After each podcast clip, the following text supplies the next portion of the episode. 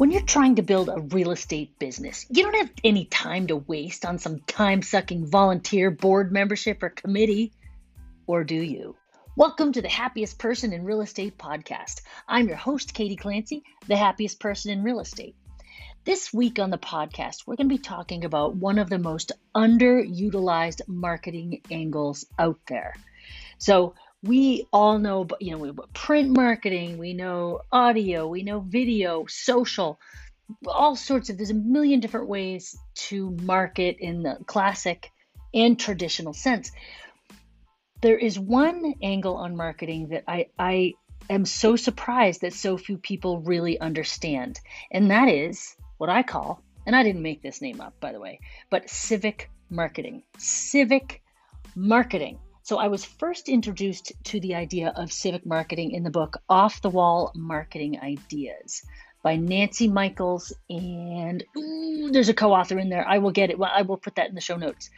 So this it's kind of funny. The the book was written I think in 1999. So there's not one mention of any online digital nothing digital at all was in there and i thought it was very interesting because actually the book still has the principles of this book are still very much applicable because it's really more it's about theory as much as it is about execution. And it really became the foundation of how i think about marketing today. And um, it's it's been a wonderful resource.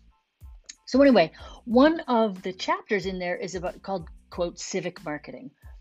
And it goes beyond so when you think of that, like, oh, okay, you want me to get on like the PTA or, uh, you know, some town city council board or whatever, like community thing. And like, I know how much time those things take. Like, you know, you watched your mother do PTA or whatever. Like, I am new. I can barely keep my head on straight. I don't have time to be out there selling cookies. Like, I, I'm not doing that. And I completely understand that. And there is a wrong way from a marketing, also from just a general community, you know, contribution uh, perspective, there's a wrong way to do it. And I'm here to tell you the right way and the way that has worked so well for me.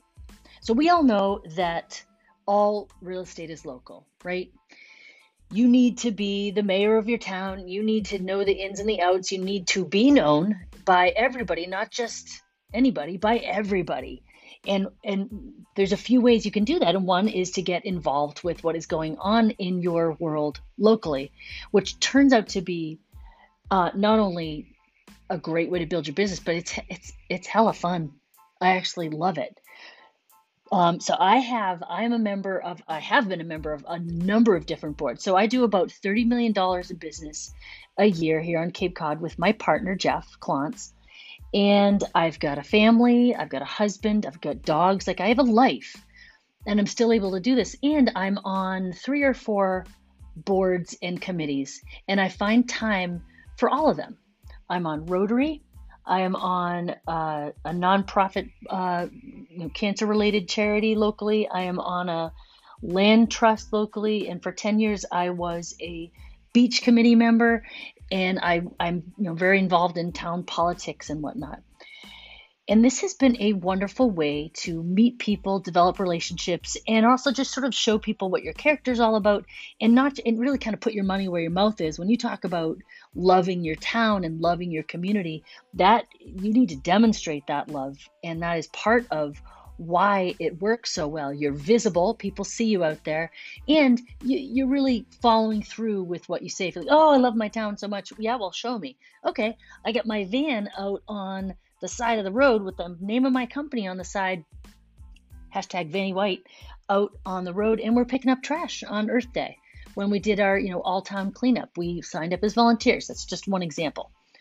Um, but it was because I am part of uh, the, the, the land trust for my town, and I you know knew about that and was able to uh, participate enthusiastically.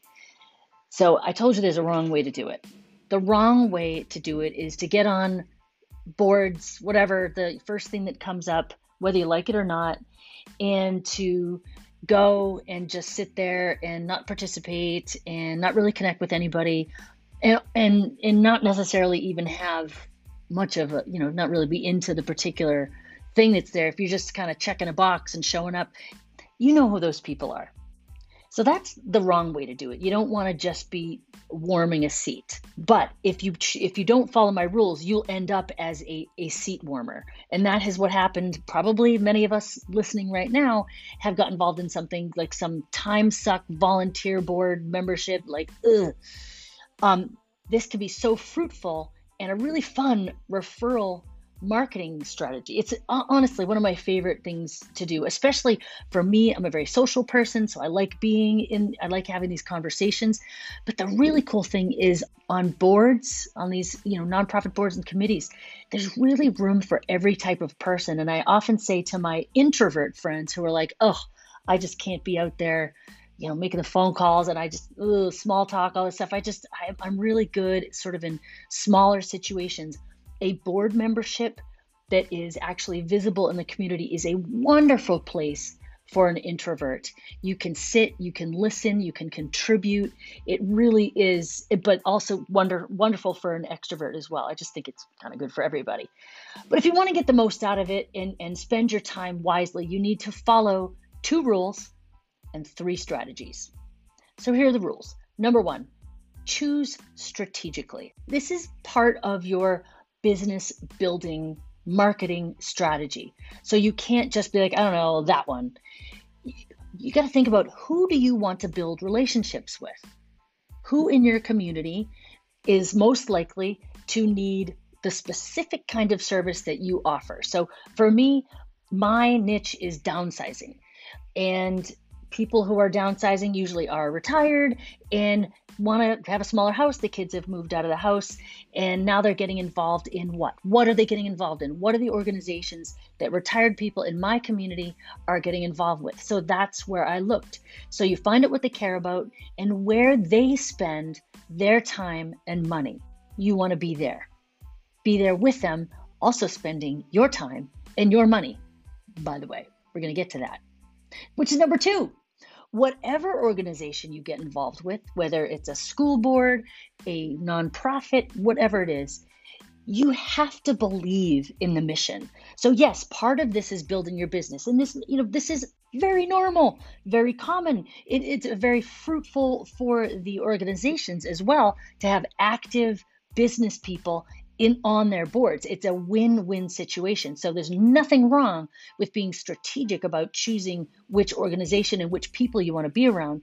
However, the second side of that is you also have to believe in their mission and be willing to spend your time, your money, and your talent on it. So if you are a good writer, then you need to be someone who's like, hey, I'll, I'll write that.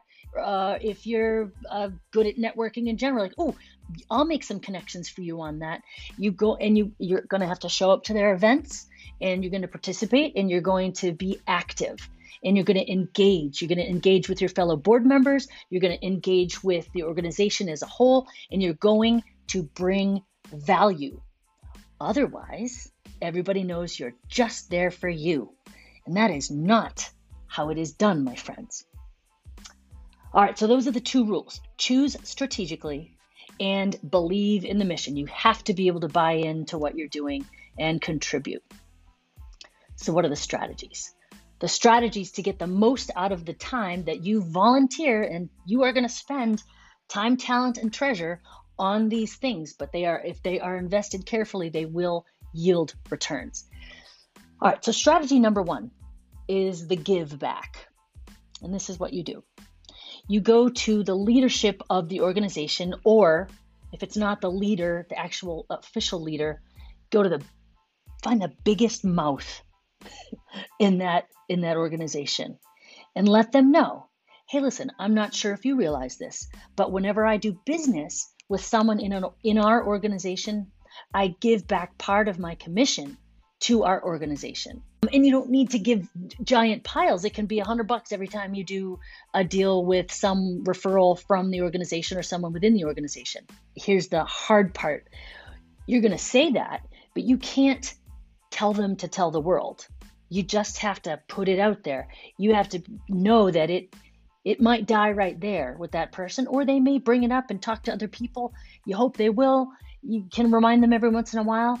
But for all you know, that's going to get in the monthly newsletter, and all their members are like, oh my gosh, I didn't know they had a realtor on their board. She seems so nice. She and I share values. We both care about this same thing. I'll give her a call. Maybe she's a person I'd like to work with.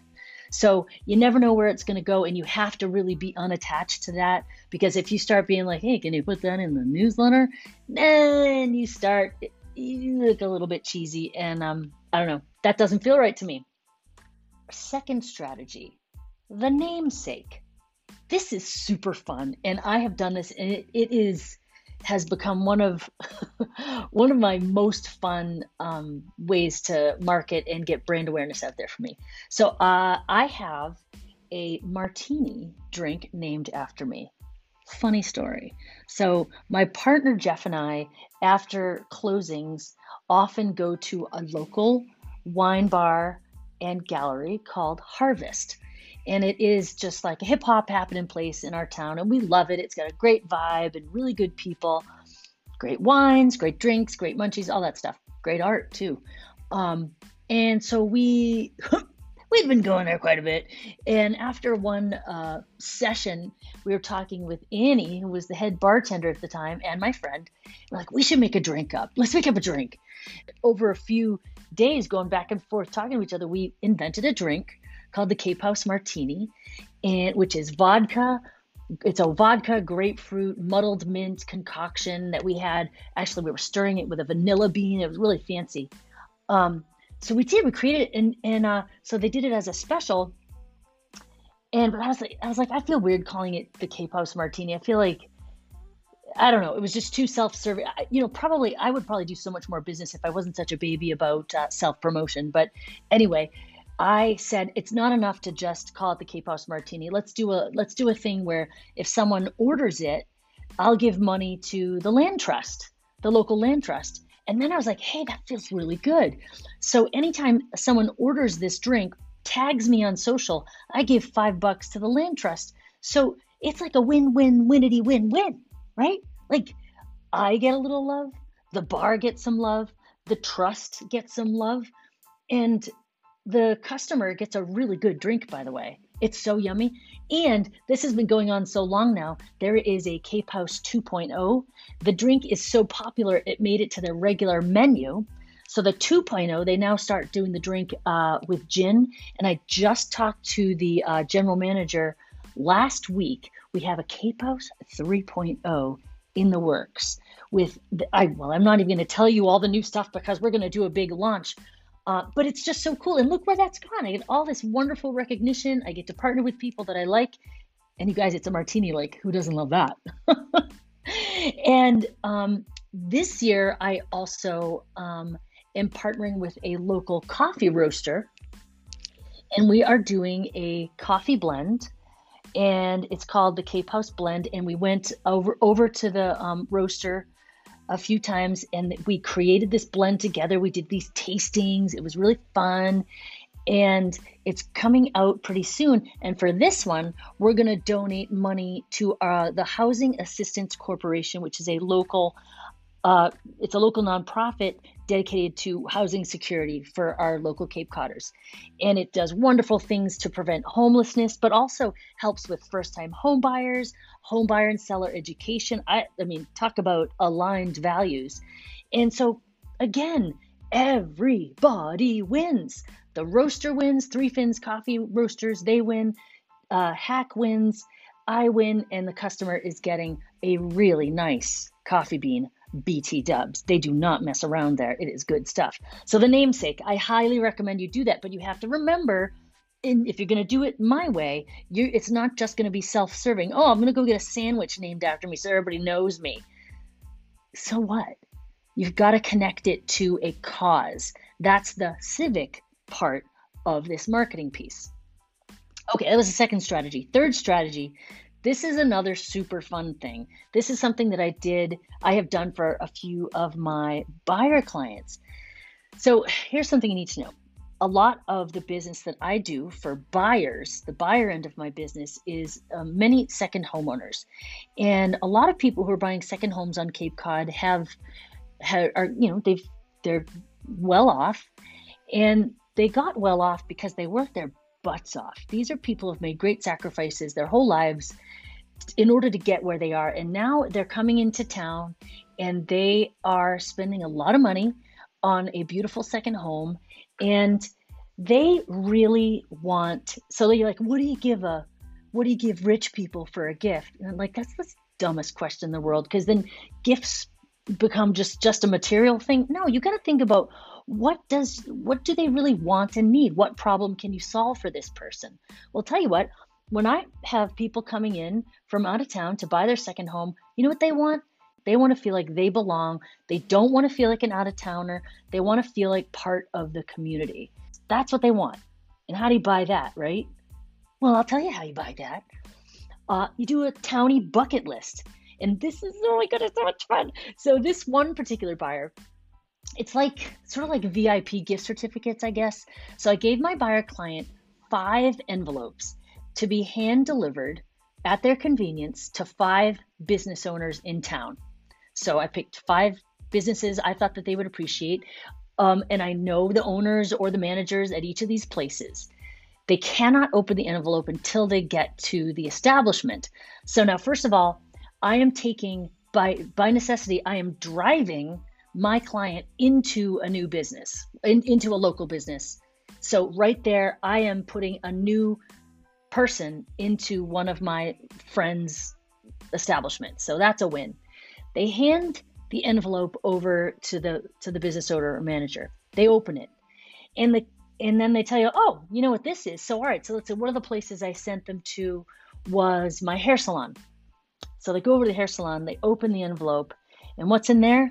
Mom gets a free blowout. Woo woo woo! Kids can go somewhere else because mom's getting her hair done. Ooh, ooh, ooh. So right there and then, my client gets to sit down and just get her hair done for free. Isn't that awesome?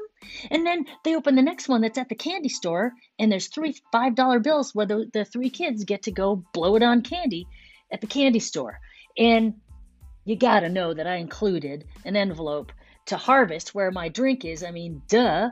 So they open that and they see they're getting two House martinis. But the really cool part about it is not only are they getting something, I am introducing them to the business owners. They're giving it to that actual person. What is better? than becoming a quote regular or you know i'll order the usual that makes you feel like you belong in this town like you're part of something you know something that maybe other people don't and you are on the ins because of your townie bucket list that I did. So now, again, everybody is winning in this. Client gets to know the local business and the business owner. Business owner gets a new business, and I get so much love. Everybody loves it. They just get so excited. And like, are you kidding me? I feel like I win the most in that one. Super fun. Civic marketing you got to send people to these businesses. And if they happen to post about it on social, which by the way, they do, then great. But you can't be attached to what they do. You just have to be hope that everybody appreciates it and has a good time. And by the way, when you think when it was time for that salon owner's brother to buy and sell, who do you think got the 2 million dollar call? Yeah, this kid. That's right. I've done so much business with all of these people too because they are like, we love you. This is great. We know you. We trust you. So now I'm the person that they call. And I love it because I love them too.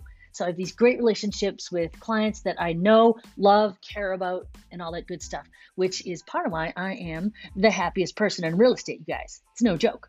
I hope you got a lot out of that. This is this is civic marketing. Two rules and three strategies. First rule is choose strategically. Second rule is buy in to what they are doing. You got to believe in it. The three strategies are the give back, the namesake, and the bucket list or scavenger hunt, whatever you want to call it. If you use those, you will win just like I am winning, and you just might one day fight me for the title of the happiest person in real estate. Thanks as always for listening to the Happiest Person in Real Estate podcast. I'm your host, Katie Clancy, the happiest person in real estate. For more insights about how you can fight me for that title, come see me at katieclancy.com.